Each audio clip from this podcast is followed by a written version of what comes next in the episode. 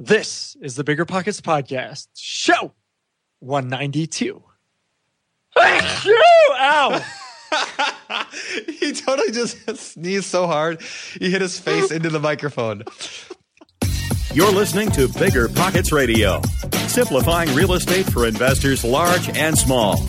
If you're here looking to learn about real estate investing without all the hype, you're in the right place.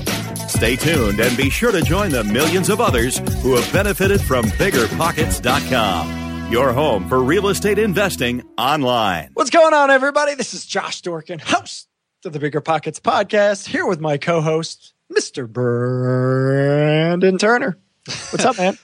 You, know, I'm doing fine, but the real question is, how's your face doing? Oh yeah, I I just I just sneezed and like totally whacked my face into my yeah. Mic. And the best part is, I had started recording. get video. I got video and audio of you Oh, sneezing God. and then smashing your face into your microphone.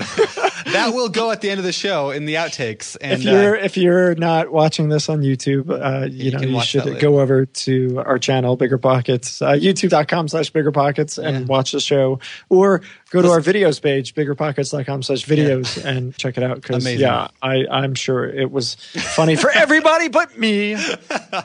yeah, it was good. It was good. No, it's uh, it's uh, besides that, it's good to be back. I was in Boston for my brother's wedding. I didn't even ask. I know. I'm, I'm telling you, it was the I heard I heard most there was a amazing. story. There was a lot of stories. This was the most. I'm not going to tell the whole story because it's really long. But let's just say the bride and groom left, and then at the end of the wedding, had to come a reception, had to come back because they did have their stuff. Left again, got in a car accident. It was like everything that could go wrong went wrong while they tried to leave this wedding. It was like they could not get out. And then, uh, yeah, but but but we did hear that being married is the greatest. thing Yeah, I did get a text saying being married is the greatest thing ever. So Good, happily ever good. after. All right, so it worked out. Perfect. Perfect. All cool, right. man. Well, welcome back. Welcome back. Yeah, we we you know inter- interesting show today. You Yeah. know, l- some good knowledge as always. Yeah. Uh, good guy. Yeah, he's investing in a market that's a little different than what I do and very different from like, you know, the low income stuff. He's doing a little bit higher end stuff, a little more Yep. expensive, doesn't have as quite as much cash flow as I might want per unit, but it's a different strategy. And I think you guys will like it, especially if you're in a market that's a little bit higher priced than what you hear me talking about or whatever. So You mean everybody except those people who everybody Detroit. except, yeah, except for, yeah, exactly. I don't, It's been a while. Uh, Yeah, you know, I figured. you've not ripped on D-Town, D-Town in a while. Yeah, you know, it's know. part of part of my shtick. It's part of your my shtick. Yes, yes. All right. Speaking of shtick, we've got today's quick. Shtick. All right, guys, today's quick tip. We've been growing our publishing business. We've been growing our publishing department. Kim, our head of publishing, is rocking and rolling, and we've got uh, you know a bunch of really cool books in the lineup to come. But we're always looking for new ideas, always looking for new authors. So if you are an author Or you want to be an author. or want to be an author, an amazing writer. and are an amazing writer, And an amazing investor. are you- are you going to do this or am I? I'm cutting you off. Come on.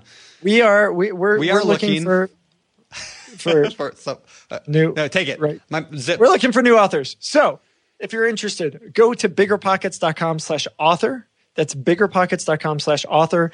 And there's a form there. Just fill it out. Honestly, I don't even know what questions we're asking currently but on that form, but just go in there, fill it out. And Kim, if there's any interest, we'll be in touch and uh, can help you out and to see if this makes sense for us to uh, publish your book. so you biggerpockets.com slash author. and you, for those people who don't know that we publish books, you can go to biggerpockets.com slash store and check out all the books we have for sale there. slash bookstore. Slash bookstore. Store will get you there too. A bookstore's prettier, I think. I don't know. We had a new graphic designer though officially coming on, so we're gonna make everything look prettier. That's pretty fun. Yes, pretty good yes, yeah. Lots, of, lots of, lots of changes happening here at BP. It's exciting. We're growing. It's fun. You might think you want real estate, but that's not true. What you really want is passive income. With new investors struggling to find deals or get enough money to buy them, and veteran landlords tired of the constant tenant phone calls, is there a better alternative? Actually, there is.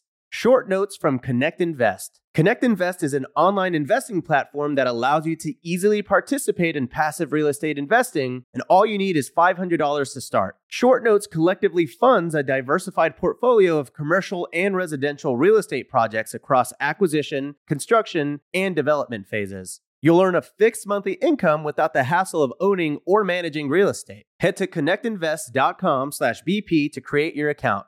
Fund your digital wallet with at least $500. Select from 6, 12, and 24 month short notes with annualized return rates up to 9%. Then sit back and let your monthly returns roll in. Join today by visiting connectinvest.com/bp. connectinvest.com/vp. If you're in the landlord game, then you know the importance of solid tenant screening. That's where RentRedi steps in. Now, RentRedi's got an important new feature proof of income verification. And get this with Plaid certified reports, you'll see everything from income summaries to total earnings by month. Say goodbye to those gut check moments and hello to confidence in renting with RentRedi. Rent Ready is included in your pro membership at Bigger Pockets. If you're not a pro, they're offering a six month plan for $1. You can't beat that. I actually don't even know how they make money doing that, but it's above my pay grade, pal. Visit rentredi.com. That's R E N T R E D I.com and use the code BP Investor. That's BP, like bigger pockets, investor, like me, to get six months of RentRedi for $1, which is crazy. What's better than low money down? No money down. Now, through Rent to Retirement, you can buy a brand new construction turnkey rental property for no money down. Wait, hold on. This can't be right. I need to double check with Zach, Rent to Retirement CEO. Oh, hey, Rob. Zach, how the heck are you selling turnkey rental properties for $0 down? it's not that complicated, Rob. Rent to Retirement has new construction properties up to $20,000 below retail prices. We also have investor loans with rates as low as 3.99% and down payment options as low as 5% or sometimes even zero money down. You get all the cash flow, appreciation, and equity for as little as zero money down. That's an infinite return. Hold on, wait, wait. Let me get on this before we tell it to the whole Bigger Pockets audience. Just head to renttoretirement.com. That's rent-to retirement.com or text REI to 33777. That's REI to 33777 to learn more about how you can get started investing with no money down today. Get your next new construction property at a steep discount or invest with no money down. Head to renttoretirement.com today. Guys, this is show 192 of the Bigger Pockets podcast. You can check out the show notes at biggerpockets.com slash 192. And however you're listening to the show right now, we'd love for you to help us out. You know, if you're on YouTube, give us give us a thumbs up. You know, if you're if you're listening on iTunes, Stitcher, SoundCloud, you know, subscribe, leave us a rating review. Those things really help us climb the charts and, and do well. The more people, the more listeners. Actually, we have consistently been in the top 150 of every podcast on the planet. We, we've been averaging about 130, 140, which is and top 10, cool. top 10 of business continually, which is oh, awesome. Yeah, yeah. Yeah. yeah so it, it's it's been great. Thank you uh, to all of our listeners for your support. Yeah, you we guys, really do you guys, appreciate it. You guys rock. Thank you. You do. You do. All right, let's get this thing going. Hey, before we do, you have yeah. I you have a mark on your forehead where you hit that. I, it's like a red that's mark. funny. Yeah, you have a red yeah, mark. It's really funny. It's yeah, that's a pimple. no, Thank no. You. That, Thank you for making me feel self conscious. I'm pretty I sure I can that. see the microphone like in, embedded in your forehead. Right. Yeah. So you spent the last three minutes staring at thinking your, yeah. about how you can say something about this. Congratulations. Well done. You're never living this down. This is. The I'm really proud of you, yeah, Brandon. Thanks. Yeah. Thanks. Yeah, you've made it. You've made. it. All right, guys. today's show. Today's guest is Russell Brazil. I like the name, Russell Brazil. That is a cool name. Russell's a moderator on Bigger Pockets. He's a real estate investor in the uh, DC, Rockville, Maryland area, I believe. And uh, you know he's he's done buy and hold flips. He's an agent, and, and he's an agent. So he he brings again a, another unique perspective that we wanted to share with you. Yeah. And he's got he's got a really cool point uh, later in the show. We we we talk about the difference between inexpensive properties and expensive properties and the ratio of repairs to those properties. We talk about toilets, but Russell makes a really interesting point about the cost of repairs on expensive versus less expensive properties, which is just, you know, something to ponder. So listen up for that. Yeah. Otherwise, let's get into this. What do you think? Let's do it. Let's bring Russell in. What's going on, Russell? Welcome to the show, man. It's good to have you here. Hey, it's great to be here. Yeah, this should be fun. I, I, we, we like talking to our moderators. Uh, Russell here is one of our moderators on the Bigger Pockets forum. So a lot of you guys who are listening to this probably recognize the name if you hang out in the forums. If you're not hanging out in the forums, Russell, tell people to hang out in the forums. Hang out in the forums. It's a great place to be. And if you're angry someone deleted your post, it was, you know, probably Brandon or Mindy or not me. not you, not you. No, you're you ne- you're never mean to people. No, no, you are uh, one of our great moderators, so we do thank you for that. It's uh, you know, you're part of what makes the community over on the BP forum so awesome. So thank you. Thanks. Cool. Appreciate Yeah. Do you have All a right. question, Brandon? I don't. is I there a just want to. question? I just wanted to say Okay, thank hey, you to you our guys, that was today's show. Thank you so much for coming along. Now, Russell, all right, man. So Uh, you're a moderator. That's amazing. But you are a moderator because you are an active real estate investor.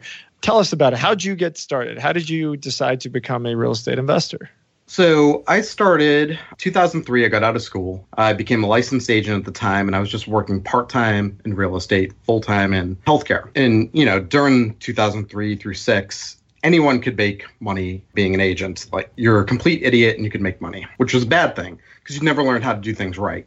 Yeah. So at the time, you know, I always knew that real estate was a great way to build wealth long term. But the problem I had was nothing could be rented for more than it cost to buy it at the time. You know, and I kept in the back of my mind, I want to own my own home at some point. I'd like to own some rental properties, but the numbers just did not work. Fast forward to 2008, the market just starts collapsing everyone's scared. They think it's the end of the world. And somewhere around 2009, we started hitting an equilibrium where suddenly in my market, houses would at least break even. They could be rented for the cost of their mortgage. So I tried as hard as I could, and even being a part time agent at the time, it was really hard to buy a property. And then as the crisis continued, prices continued to drop, and suddenly things could be rented for more than the cost to mortgage them.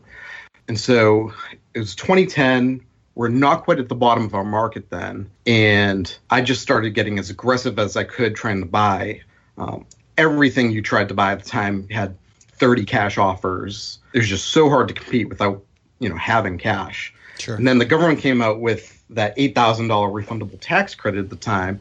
And I just thought, this is too good to be true. So me and my wife were not married at the time. So we're able to each buy a property, and we finally just bid as much as we could to acquire a property each, with the goal of turning one into an investment at one point and living in the other, you know, eventually. That's how I got started. Nice. Oh, so where are you actually uh, from, Russell? Where's the, all this taking place at? I live in Rockville, Maryland, uh, currently, which is a suburb of DC. Okay. At the time uh, when I was jumping in. I was in actually living in the district. Okay. Nice. So that is, I mean, I'm not real familiar with. I don't. I'm on the West Coast, like the opposite. That would the- be where the, the, left president coast. lives, Brandon. Okay, yeah, I know that. I'm.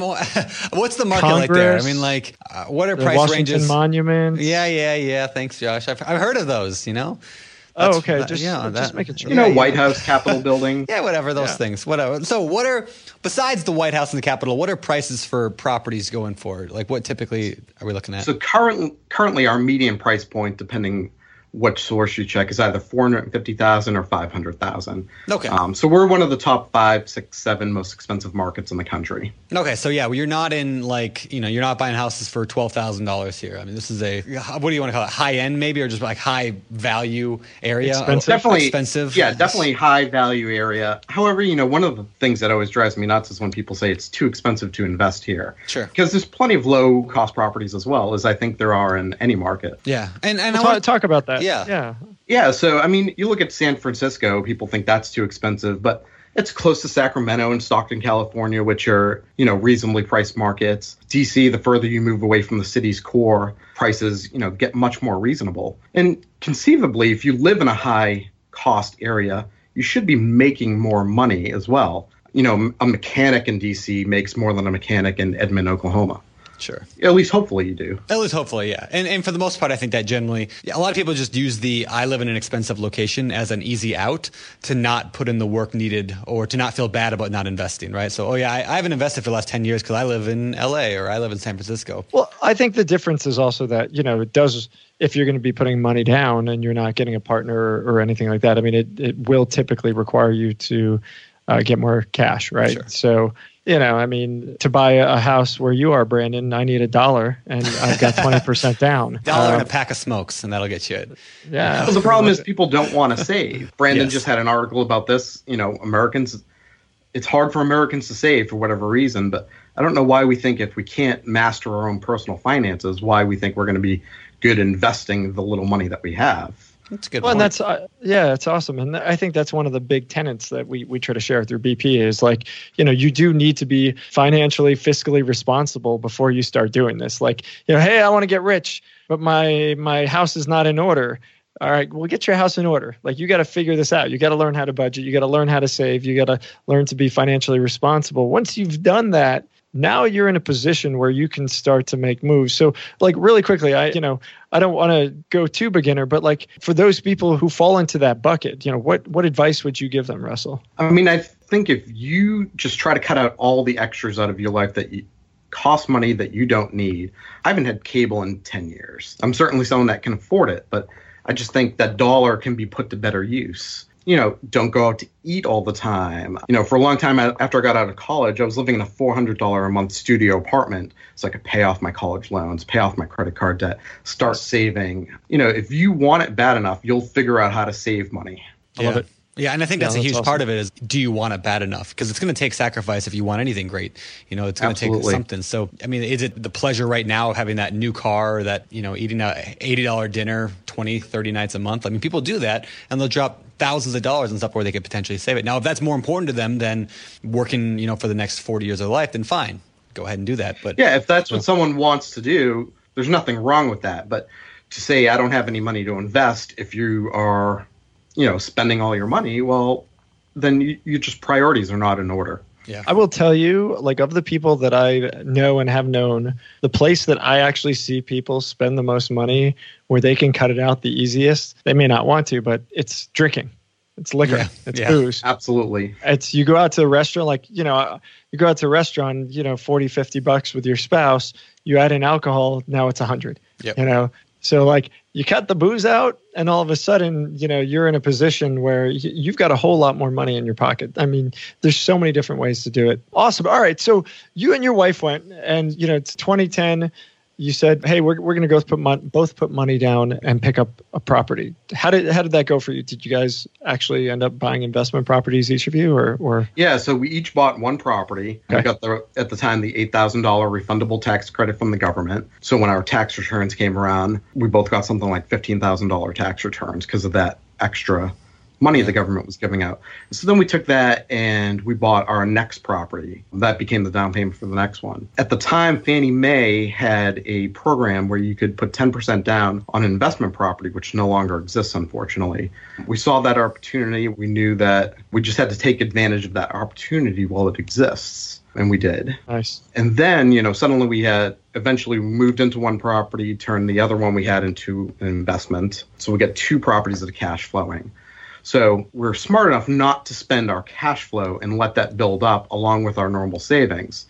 And suddenly, when you have income producing assets that are producing that cash flow, if you're not spending it, you can save quicker and quicker, and it just begins to snowball. Yeah. So then we took that started bought the next one, then the next one, then the next one.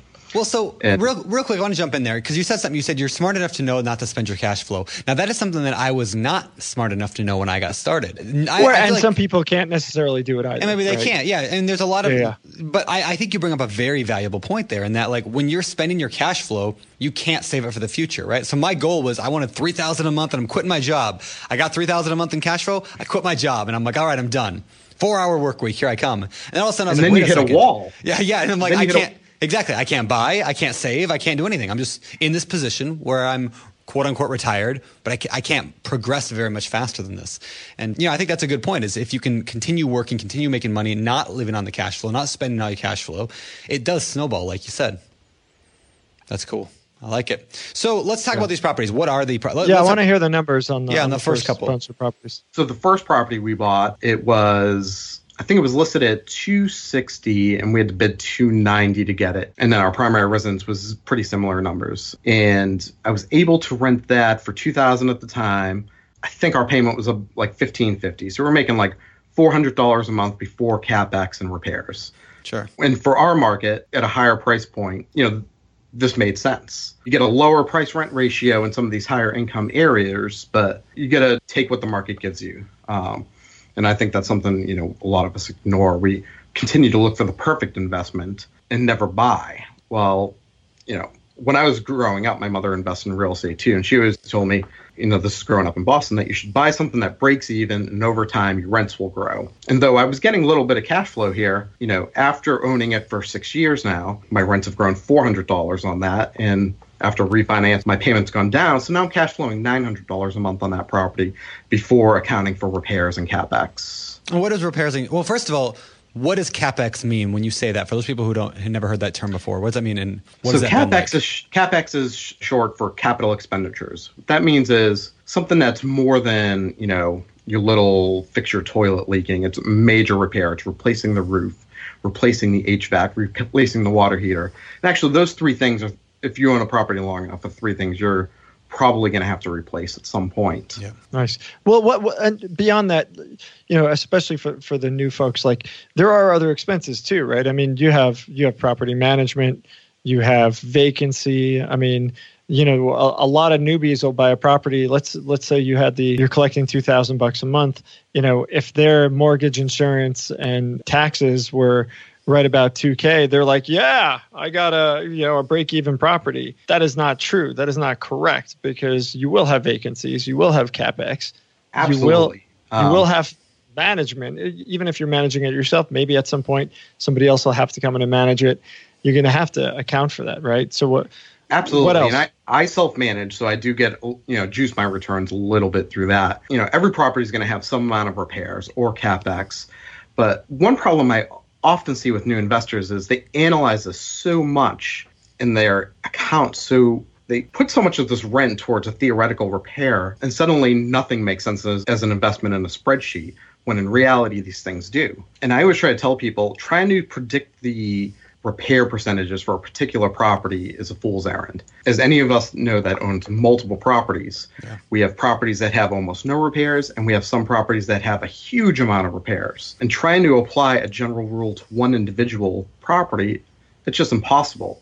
We can apply these rules to a portfolio of properties, but you know, I try to tell people not to get stuck too much. Get as much cash flow as you can and understand that some of that or even all of it could you know disappear with your repair budget. Yeah. Yeah and i think that that is tough right? Because some properties i mean like i have a property was built in like 1902 it's a five unit property and I've had, I think, one repair expense in four years. I mean, this property just does not have problems ever. Yeah. But I have other properties that were built in the late 70s or 80s that are newer properties that I have two, three hundred dollars a month. I feel like continually in capex and repairs. So like, yeah, and if, and if you were trying to guess which one of those would be, it'd probably be the older property. You would have thought would have sure. had more repairs. So there's just really no telling which property is going to be that awful one that just kills your portfolio. Sure, but right? I think there there still is obviously. I mean, you need to account. You like you said, you have to know that you are going to have repairs. You could wipe that completely out. Right. I mean, personally, I generally figure.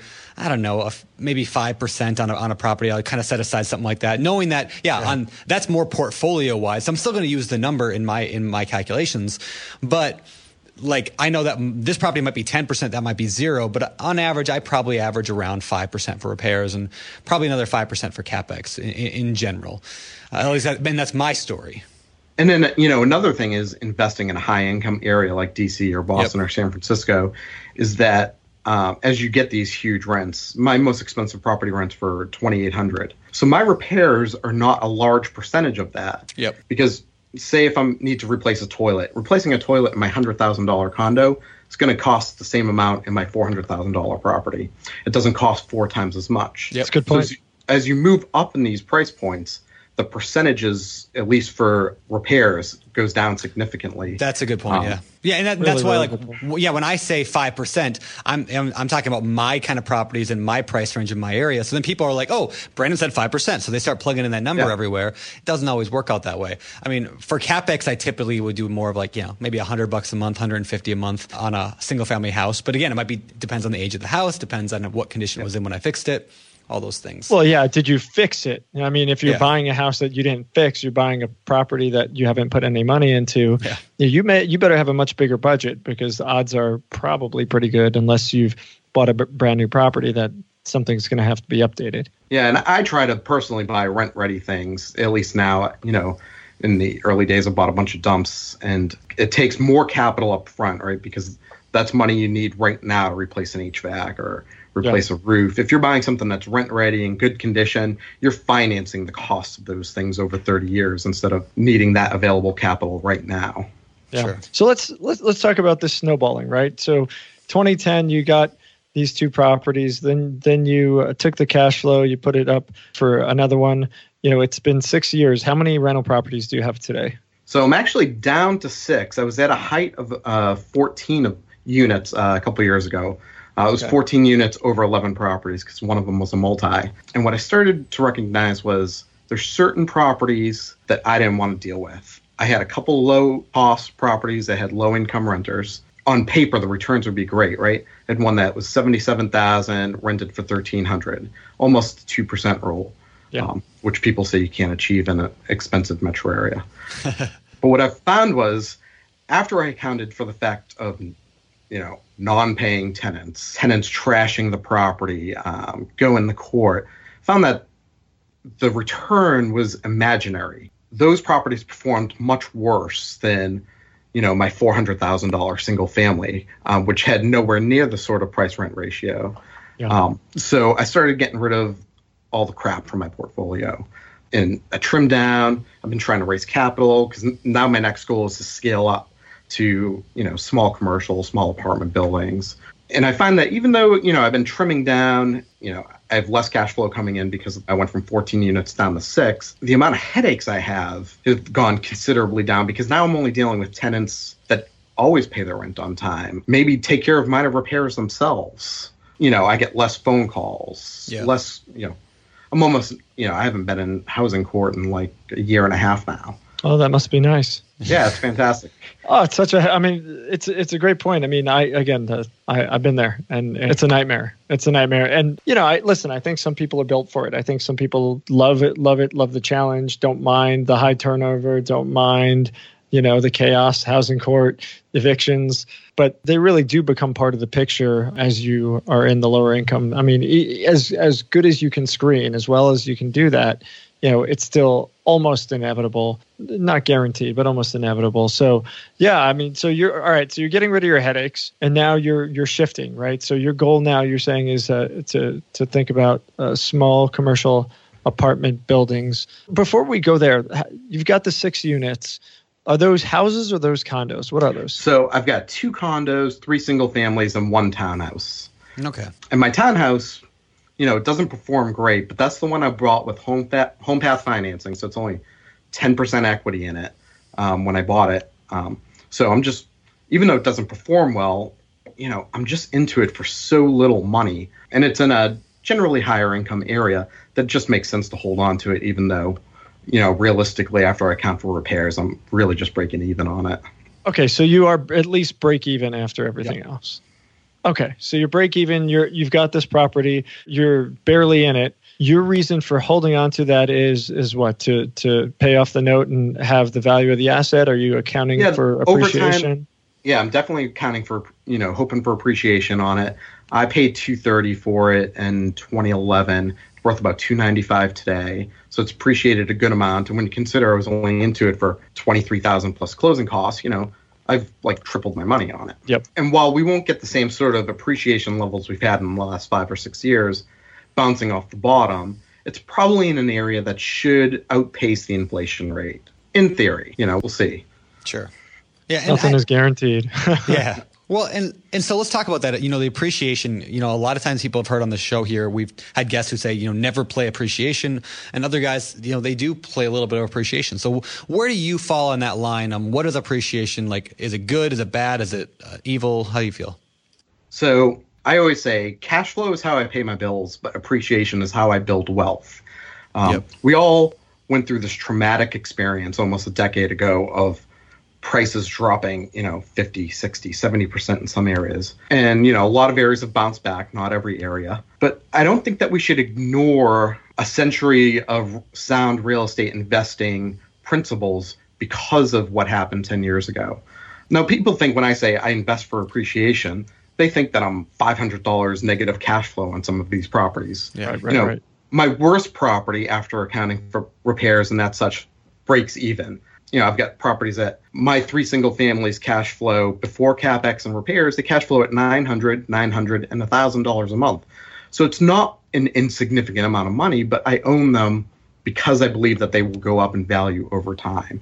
Gotcha. Uh, okay, so you're. I mean, you're playing on the. t- uh, You know, and I don't want to misquote you, but the worst case scenario on break even after everything. Best case scenario, but you're not. You're not accounting for again. You're not accounting for management in there, correct? Correct. I self manage, so I juice my own returns. Okay. Okay. Um, so you know, again, to to somebody a newbie, Like that property that Russell's got that is break even, if he's got to pay for management, he's got to account for an extra 8, 10, 12% in cost, right? So, Right. But- so where I'm getting something like five or six percent cash on cash, you know, realistically after those things, if someone's had property management on there, that might shrink to three or four percent cash on cash return. Which, when you compare that to the market, right, that cash flow is what a safe paying dividend stock would be. Yeah. Um, But you get the Yeah. other benefits of the loan getting paid down. You get the tax. oh, benefits, yeah, yeah. It's not stuff. just one perk, perk here. Yeah, exactly. Yeah, it makes Exactly. sense.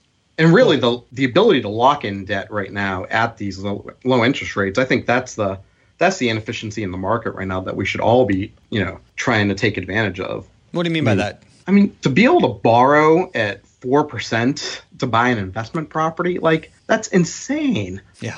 um The guys you know, in the think- early 80s would, would kill for, for uh, what we have today. Yeah, I you know I think in five or ten years when we're back to a much normalized economic environment, I think everyone's going to be looking back and thinking, man, I should have borrowed one, two, three, four, five million dollars at four percent. Um, you know, there's always opportunities in the market, and I think the opportunity right now is our insanely low interest rates. That doesn't mean just borrow for the sake of borrowing, you know, buy a property that's cash flowing and, you know, have someone else pay down that debt for you. Because at the very worst, if they never go up in value, whatever debt you've accumulated, well, you know, owning two, three, four properties in a major metro area can turn you into a multimillionaire, even if they never go up in value if you hold them to the end of that note. Yeah. Yeah. I mean, like, so I, I talk a lot about in the book on uh, rental property investing. I talk about there's like the four wealth generators, which are like, you know, there's cash flow, there's appreciation, there's the loan getting paid down, and there's tax benefits. And so, like, what what's cool about rental properties in general is that you get all four of them. With flipping, you don't. With wholesaling, you don't. But with rental properties, you get all four. So, like you said, imagine the property you don't get appreciation at all, nothing, but you still get the cash, you know, potential cash. Okay, let's even get out that one, right? Let's say no cash flow, breaks even every month over the next 30 years. And it, you know, doesn't go up in value at all. But you spend a million bucks on it. 30 years from now, it's now worth a million dollars because the, the loan pay down alone potentially would make you a millionaire. I mean, Yeah, I obviously mean- that's a simplified Well, thing. but if you you put the twenty percent down, you know, in this hypothetical, right? So you put two hundred k down, and it's worth a million. You've you've not not made a single dollar in profit. You've actually made an eight hundred thousand dollar gain, four hundred percent. Exactly. And um, if you can't borrow at 4%, you know, I'm, I'm estimating I had someone just close it a deal at four and a quarter. But if you can't cash flow at 4%, then you're just, you're looking in the wrong areas. Um, in fact, I don't know anywhere that wouldn't at least break even um, in my market at that, you know, at those rates. yeah, yeah. Right on. Cool. Um, I know we were going to talk about condos, right? You yeah, wanted to yeah. Because you mentioned you buy condos. Condos. Josh gives condos a hard time often. He Yeah, co- some- Josh hates condos. Yeah, so- Uh, Josh you know, So let's talk about I, that. I do not hate condos. Like everybody likes to put words in my mouth. Stop telling me what I like and don't like. I love condos. Condos are the best. I'm They're sure the you best do. because I like them. Yeah. No, Why? Yeah, so condos I- are fine. I what do you, why currently do you have- like condos? I currently have two condos. I've owned three other ones that have sold off. Condos in my market provide good cash flow, much better percentage compared to the single families. I condos in my market, not you know, obviously not all of them, but there's a number of them that meet the one percent rule that are in you know low risk areas. So if you're hitting the one percent rule, you know you're going to cash flow a decent amount. I think my cash flow off of these, and again I self manage, but they're between 15 and 20 percent cash on cash before accounting for repairs and that stuff. And in my condos, I have almost no repairs. I think I spend roughly hundred dollars a year on each condo in repairs, which is you know nothing. That's, Yeah. That's and you got to understand what are the risks that come with investing in condos. Am I going to get hit with a special assessment? Are they going to limit the percentage of renters in the unit? And you know, you just have to do your due diligence. You have to understand the risks that come with it, and you know, market knowledge is the biggest way to mitigate risk. Yeah. So you learn what buildings work, uh, which buildings tend to have you know special assessments which ones don't which ones have huge reserve funds so that you're not, not going to get hit with a special assessment and you know single families have special assessments too it's called the, the roof's leaking both of them have huge unexpected costs that could come um, it's just you're a little bit more in control with you know, a single family versus a condo.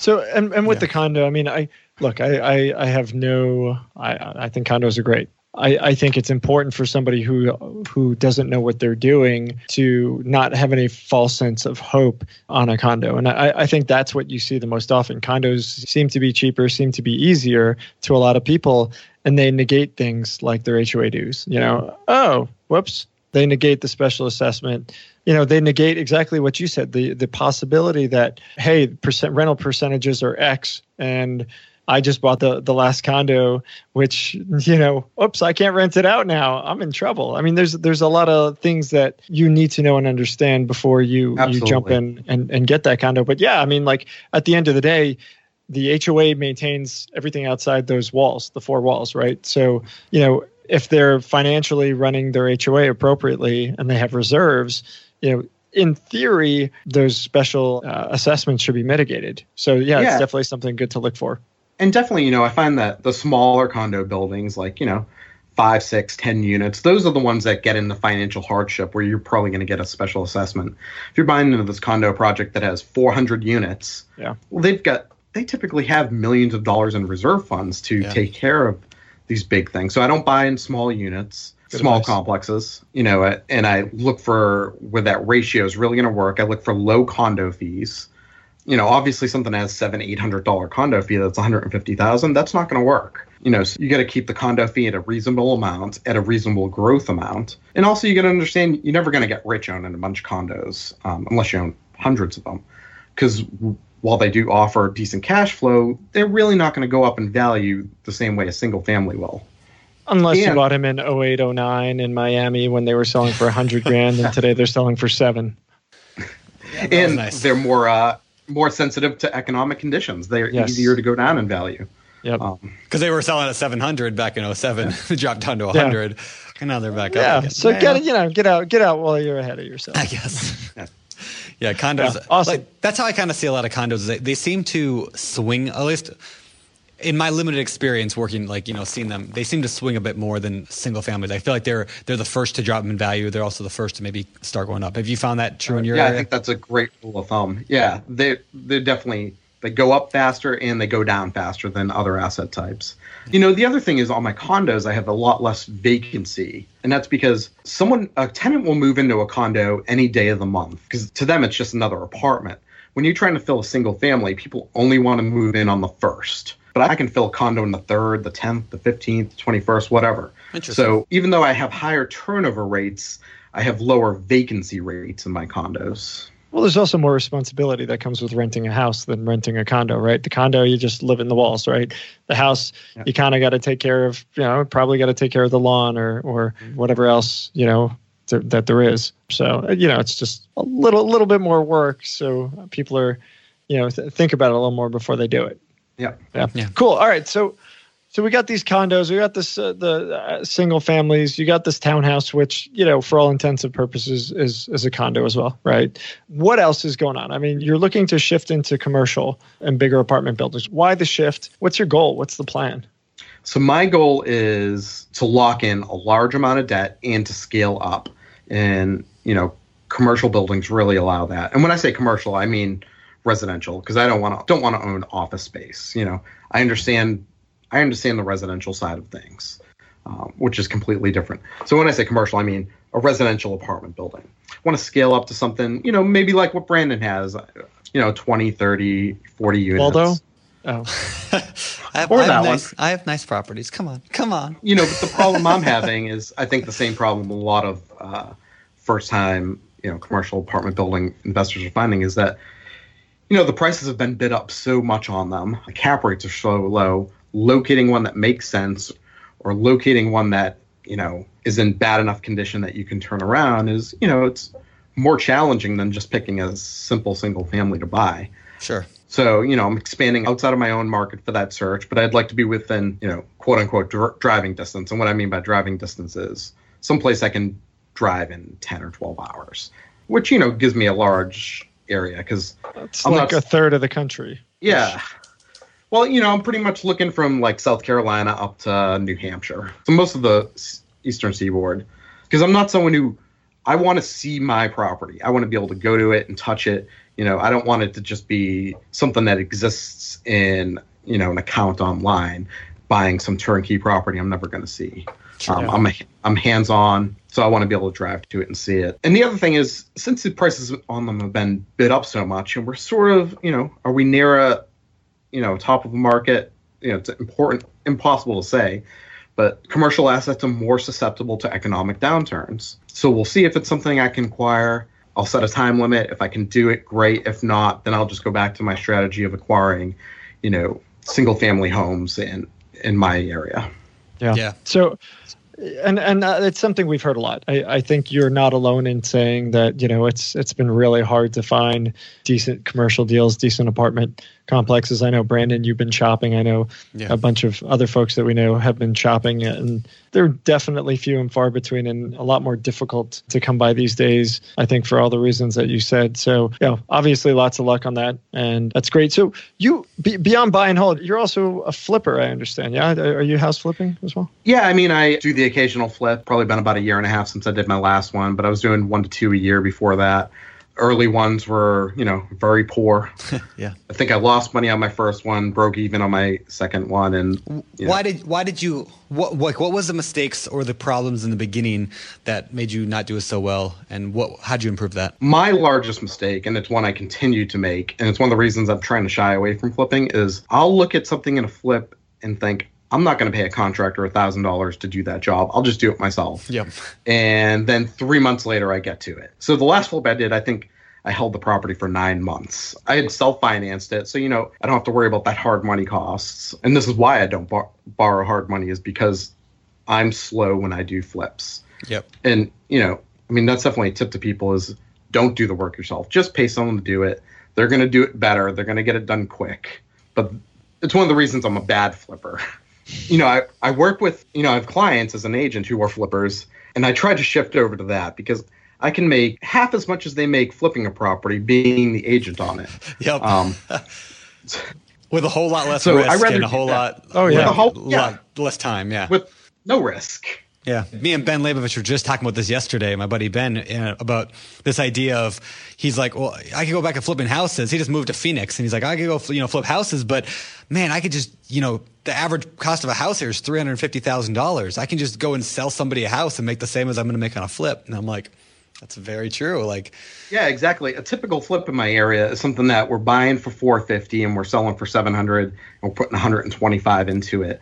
So as an agent, I can make 10,000 on the buy side and 15,000 on the sell side, make 25 grand. I make half as much as the flipper without putting it in my capital at risk. So now when I come across the flipping opportunities, I just call up one of my few friends that flips and say, you know, here's one. Do you want to buy it or not? They Yep. say yes or no. They say no. Move on to the next person on my list. Yep, that's cool. That's cool. So maybe we can wrap up before we get to the fire round. I want to talk real quickly about the fact that you are and and that you work with investors. So uh, maybe we can talk about people who are listening to this show right now. Some of them don't have an agent. So my first question is, how do you find an agent like you who works with investors who understands this game?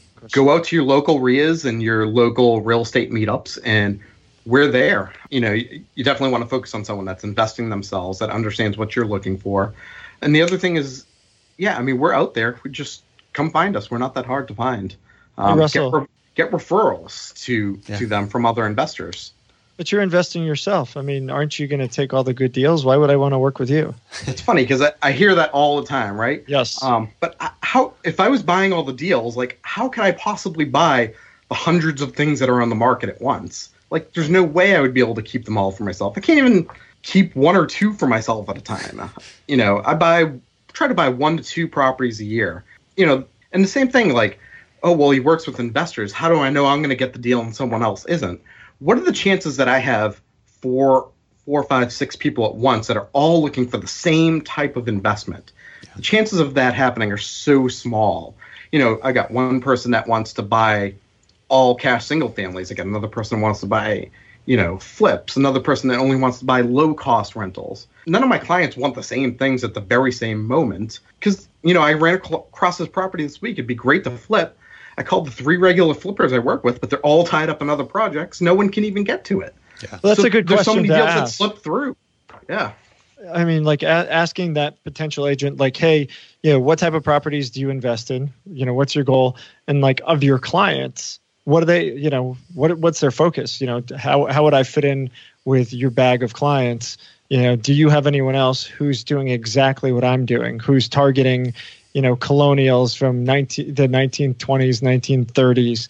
I mean, if you know specifically what it is that you you want to do, the the types of properties and your goals, I mean, you can you can mitigate things like that. Yeah, absolutely. And you know, most beginning investors don't know what they want. Um, Correct. Yeah.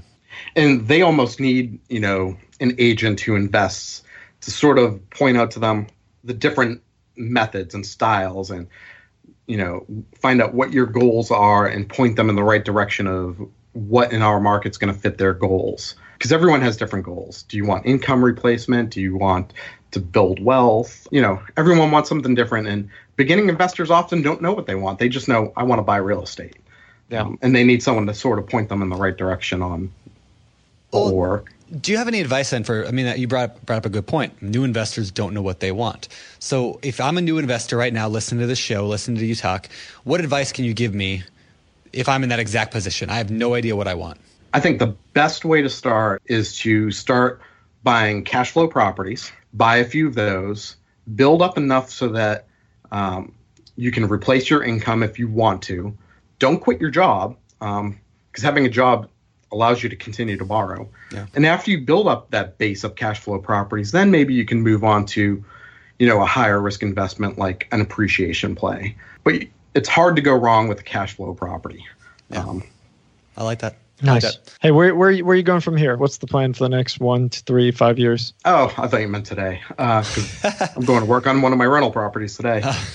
nice. The next one, three, five years, you know, I want to scale up, buy an apartment building if I can. If I can't, then you know I'm going to continue to add single families. I have a goal of adding two million dollars in debt over the next two years. So we'll see if I can accomplish that. Yeah. Why'd you pick that Every, as your goal?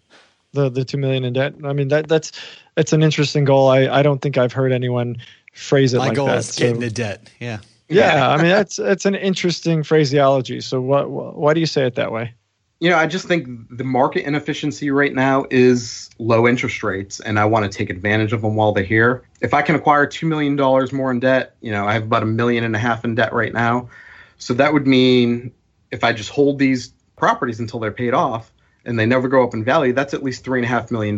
That's other people have paid me. Yeah. And I just think it's hard to go wrong doing that. As long, you know, and that doesn't mean I'm going to buy negative cash flow things. Sure. They have to cash flow. And you know, give me a little bit of income also to, because that snowball effect, like we talked about earlier, as long as it, you know, have that extra cash flow coming in, that allows me to buy quicker than you know previously in the past.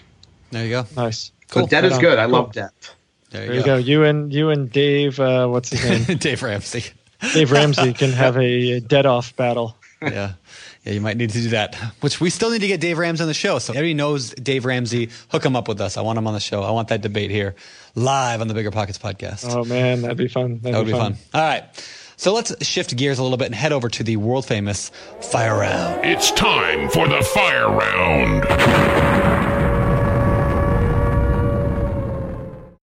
We're always looking for ways to improve, searching for better. But when it comes to hiring, the best way to search for better is by matching with quality candidates. If you need to hire, you need Indeed. Indeed is your matching and hiring platform with over 350 million global monthly visitors, according to Indeed data, and a matching engine that helps you find quality candidates fast. Ditch the busy work. Use Indeed for scheduling, screening, and messaging so you can connect with candidates faster. And Indeed doesn't just help you hire faster. 93% of employers agree Indeed delivers the highest quality matches compared to other job sites, according to a recent Indeed survey. Leveraging over 140 million qualifications and preferences every day, Indeed's matching engine is constantly learning from your preferences, so the more you use Indeed, the better it gets. Join more than 3.5 million businesses worldwide that use Indeed to hire great talent fast. And listeners of the show will get a $75 sponsored job credit to get your jobs more visibility at Indeed.com slash BiggerPockets. Just go to Indeed.com slash BiggerPockets right now and support our show by saying you heard about Indeed on this podcast. Terms and conditions apply. Indeed.com slash BiggerPockets. Need to hire? You need Indeed. Listeners, I'm telling you right now, it's not every day you find a game changer like RentRedi. They're not stopping with just tenant screening, they've rolled out proof of income verification. Let RentRedi handle the heavy lifting with automatic checks on financial stability and earnings. Plus, with Plaid certified reports, you'll have all the info you need right at your fingertips. RentRedi is included in your pro membership at Bigger Pockets. And if you're not a pro, they're offering the six month plan for just $1. How great of a deal is that? That's one eighth of a Chipotle. That's pretty good. Visit rentredi.com. That's R E N T R E D I.com and use the code BP Investor. That's BP, like Bigger Pockets, Investor to get six months of RentRedi for $1. Top real estate investors love to talk about how they save so much on taxes. But how are they able to build rental property empires while skirting Uncle Sam? 1031 exchanges. 1031 exchanges allow you to defer capital gains taxes while you sell an investment property, exchanging your old property for a bigger, better one and avoiding the tax man while you do it. And that's where First American Exchange Company comes in. They're the leaders in 1031 exchanges. Whether you're a seasoned investor or just starting, First American Exchange can help you with simple rental property exchanges, complex commercial real estate investments, reverse exchanges, and more. Don't let your taxes eat into your profits. Visit First American Exchange Company at firstexchange.com or call them at 800 556 2520. That's firstexchange.com or 800 556 2520. Keep your money in your pocket and propel your portfolio further at firstexchange.com. First American Exchange Company does not provide tax or legal advice. Consult your financial, real estate, tax, or legal advisor about your circumstances. First American Exchange Company. Safe, smart, secure.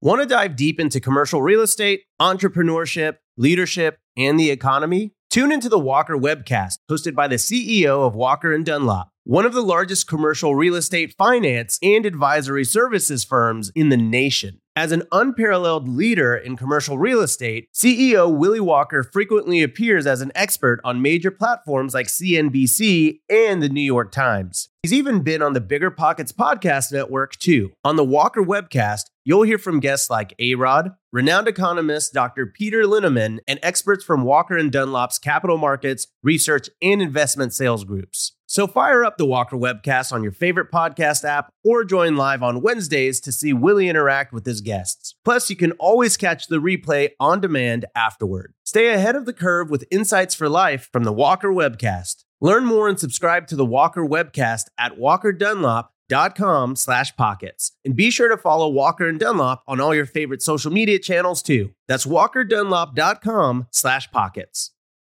All right, these fire round questions come direct out of the Bigger Pockets forums, and we're going to fire them at you. Russell, you ready for this? I'm ready. Let's do Uh, it. All right. Number one, Russell, I've got $60,000 to invest. Uh, now what do I do? If I had sixty thousand dollars, I would try to buy probably three one hundred thousand dollar properties that cash flowed at roughly the one percent rule. Let them sit there, build up, you know, your cash reserves again, and then continue to buy after that. All right. Okay. Guys, start with the the cheaper properties and, and work your way up. Absolutely. Cool. I mean, cheaper is usually indicative of less risk because if someone's not paying, you know, if it's cheap and your tenant leaves, can I pay it with my own salary? If you can, that's an incredibly low risk. Yeah. It's when you can't pay those vacancies that, you know, that introduces a higher amount of risk. Well, you got to make sure that you have money. I mean, I, I, I think that's like a, a real basic that a lot of people. I, don't. I, I would say the average bigger pockets listener knows, but the average non BP listener may, may not know. Right? You know, uh, you need reserves. You need cash. You can't like you know you don't just go month to month on your on your money. I mean, you need to have some money in the bank when you buy a rental property, regardless of of how expensive or inexpensive it is. Not having that is a very very fast way of finding yourself in a lot of trouble. But uh, all right, cool. Next question: uh, What is the best strategy? For the coming recession, but we're, we're prognosticating here, you know. So our, our poster here believes that there's a recession coming at some point in the next X period. What would you do if you thought you thought it was coming? How would you prepare? So I think the best strategy is to buy before the recession, buy during the recession, and buy after the recession. Bye bye bye. You know, buy, buy, buy. Um, Wasn't that like a you know, unless you're- song? unless you're getting close to retirement and you need to pare down your portfolio, you should always, you know, when prices go down, when we're hitting bad economic environments, that just that creates opportunity. Just buy more during the recession. There you go. There okay. you go. By the way, I want to thank Josh for putting the NSYNC song in my head for the rest of the day. It was day. in sync. It wasn't back. It was NSYNC. And don't try thanks. to predict a recession. You know, if people thought the market was bubbly in 2003 and decided not to buy, well, it it went for another, you know, five years after that. That was Um, me. Did you get out in 03, Josh, of that? No, but I just stopped. Yeah. Really didn't buy a lot for a while there. Yeah. Sorry. Um, yeah, cool. All right, next next question. All right, number three. I like this question. So my tenant was supposed to move out on a Friday. So I lined up another tenant to move in the following week. But on Thursday, they called and said, never mind, we're not leaving anymore. Now what do I do? I've got two tenants for the same property. that's a tough one. I would get a moving truck out there. You know, it's got to come out of your pocket. You pay for the moving truck. You pay for the movers. You get that old tenant out because you you can't screw over that new tenant. You know, they're your they're your customer. You got to provide great service to them. So you got to do whatever you have to do to get that old tenant out, even if, even if it costs you money. Put them up in a you know, tell them I'll put you in a hotel for a week. Pay for their moving expenses. You just you just got to eat it and get it done. He's talking about anything legal. He's not saying get the moving truck, move all their crap out, and say lock the change the locks. You you, you don't do that. Yeah, probably Yes. not. By the way, I, I have a confession to make. That was actually my question. So that happened to me last week, and I had not actually run into that before. And I was like, "What should I do?" I was like, "I'm going to ask it in the Bigger Pockets forums." But instead of that, I was like, "I'm going to ask the next do? podcast guest." Yeah, So what did you do, Brandon? So here's what I did. So I said, okay, tenant who didn't leave, you just screwed me over. That sucks. But I didn't make them leave. Instead, I put the other tenant, I went and showed them that was, well, I didn't, my manager went and showed them the other couple vacancies we had. They liked one of the other ones better and they went to that one. And so, Okay. uh, problem solved. But, uh, you know, they didn't pay a deposit, luckily. They had paid application fees. They didn't pay a deposit on the apartment itself. That would have gotten a little more legally sticky but all they had paid was an application fee. But it is it is a weird thing. Like, and that, here's an important. I mean, here's a lesson I learned in it. When a tenant says they're moving out, a new policy we just added into our our policy book is we now call every single tenant the week before they're going to move out and say, hey, just confirming this is your move out time. You know, I, they called a month earlier and said they'd be out, and then we just kind of said okay. But you know, that was a lesson learned. Hey, we're going to follow up now with somebody five days beforehand, and yeah, and that still learn. won't guarantee that they move It out still won't guarantee. No. Yeah, yeah. Because as we all know, tenants lie. yeah, sometimes. yeah. Yes, yes. All right, last question of the fire round. How much time should a new investor allot a month to start investing and buy and holds as you've done? So, like, yeah, what, what type of time commitment do you think, if you're, you're working a full time job, would it take for somebody to, to kind of get in there and get that first property? I would say a reasonable amount of time would be 20 hours a week. So if you're working 40 hours a week, you have 40 hours of free time, not counting the weekends. Um, putting in 20 hours a week, learning your market is a reasonable amount of time that you will get a return on that time and not, you know, completely turn your life over to real estate. I don't All right, cool. Cool. All right, well, let's shift gears one last time and head over to my favorite part of the show, the world famous. Famous for. All right, these are the same four questions we ask every guest every single week, and we're going to see what you got to say. Number one, Russell, what is your favorite real estate related book? So I'm going to go a different direction here. Uh, my favorite real estate investing book is The Big Short by Michael Lewis. Really? Yeah. I've not read it. Was the movie based on that? Uh, the movie was based on that. I've not seen it. And you know, it's interesting because it's about the market collapse, Yep. which we're all afraid of happening again. But you know, I just think what happened a decade ago was so fascinating. How we all got caught up in this hysteria. I don't think it's something we should be afraid of, but you know, I think it's really interesting to learn about and to understand how housing fits into the larger economy and other financial instruments that are around. I love it. Sounds good. yeah, cool. And I, that's that's on my like queue of things I've got to see. Yeah, no, me too. That Oh, movie, it's a great so- book. Nice, nice. All right, uh, favorite business book. One Up on Wall Street by Peter Lynch. It's uh, an investing book, you know, and it's really applicable to real estate, even though it's not about real estate. Peter Lynch was a mutual fund manager in the 80s who averaged a 30% return a year, which is just amazing. And his, you know, main thesis in the book is to invest in what you know. You know, I think that applies to real estate because I think the best way we can mitigate risk and the best way we can make money is by having market knowledge. So if you invest in what you know, you're really going to reduce your risk, whether it's stocks, real estate, uh, investing in businesses, whatever you want to invest in. Understanding it, having that knowledge is really going to help you reduce risk and juice your returns. And. I, I think Cool. that's an interesting point too. That ties back to what you said earlier. You know, your whole story of, you know, buying these properties that might not cash flow real well, and you're going to manage yourself, and like you do things very different than I do. I mean, we do some things the same, but you're very different.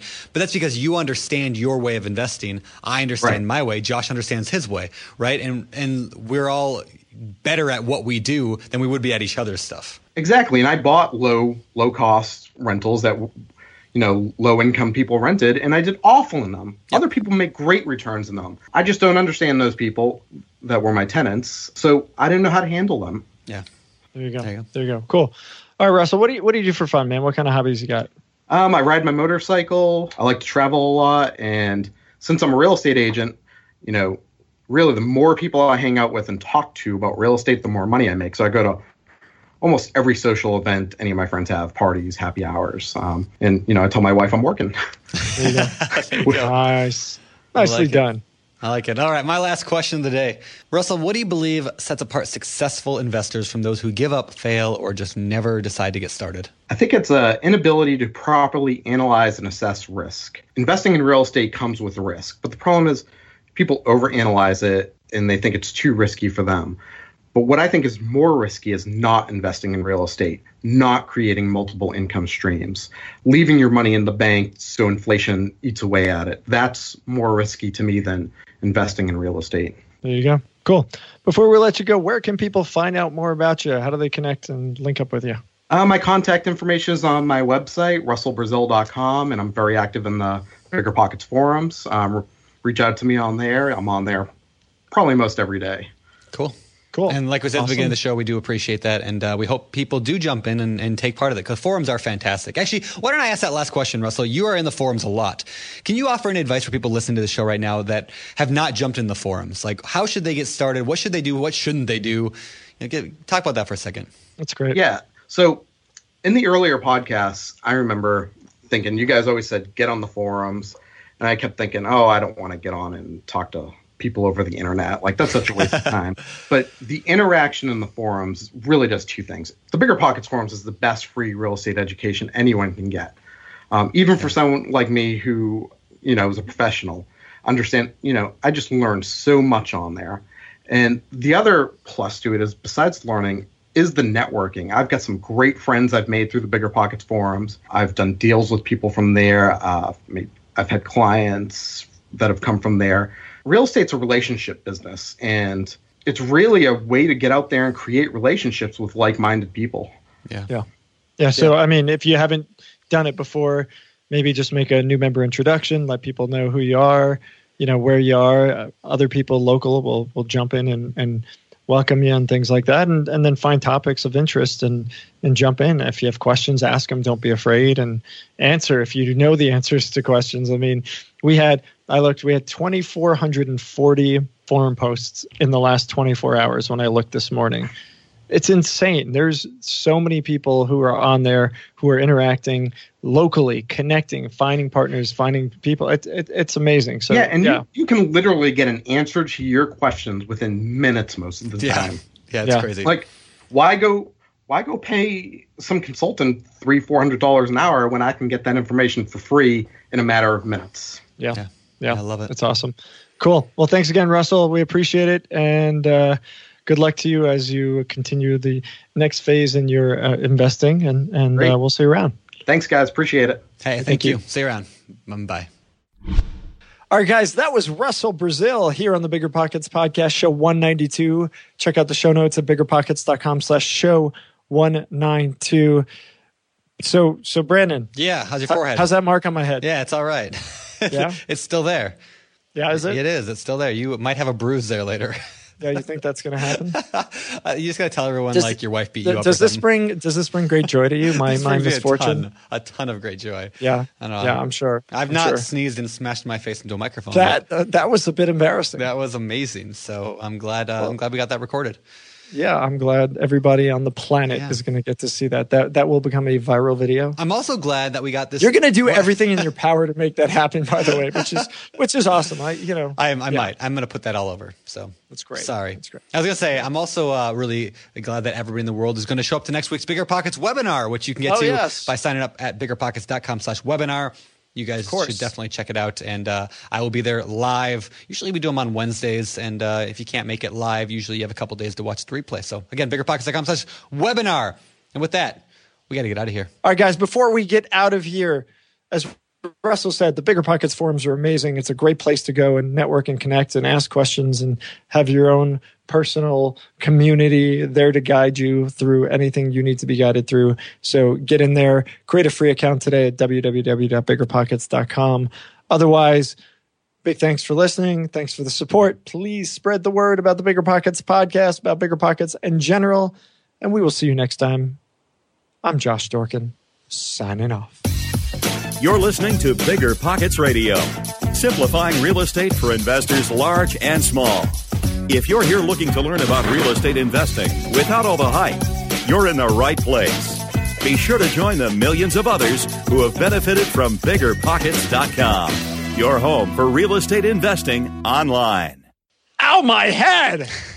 There's a reason small multifamily investing is so popular in the Bigger Pockets community. With just a 3.5% down payment, you can own up to four different units. Think about it. If you house hack and live in one of the units, you still have three different groups of tenants helping you pay down your mortgage every month, four kitchens and bathrooms you could renovate to increase your property value, four different Airbnbs, medium term rentals, or other rental strategies that you can try in one property, all in just one transaction. Of course, the question is where do you find a small multifamily property that you can actually afford? Which market and which deals are best for you? Once you close, how do you manage it, optimize it, keep scaling, and living your life without being tied down to four leaky toilets or four fussy tenants? All great questions, my friends. All to be answered in the upcoming small multifamily bootcamp with Chris Lopez and Leka Devatha. So if you're serious about growing your portfolio with this highly efficient strategy, head to biggerpockets.com slash four, F-O-U-R, today and join us in the small multifamily bootcamp.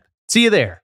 The content of this podcast is for informational purposes only. Past performance is not indicative of future results, and all host and participant opinions are their own. Investment in any asset, real estate included, involves risk. Use your best judgment and consult with qualified advisors before investing. Only risk capital you can afford to lose. Bigger Pockets LLC disclaims all liability for direct, indirect, consequential, or other damages arising from reliance upon information presented in this podcast.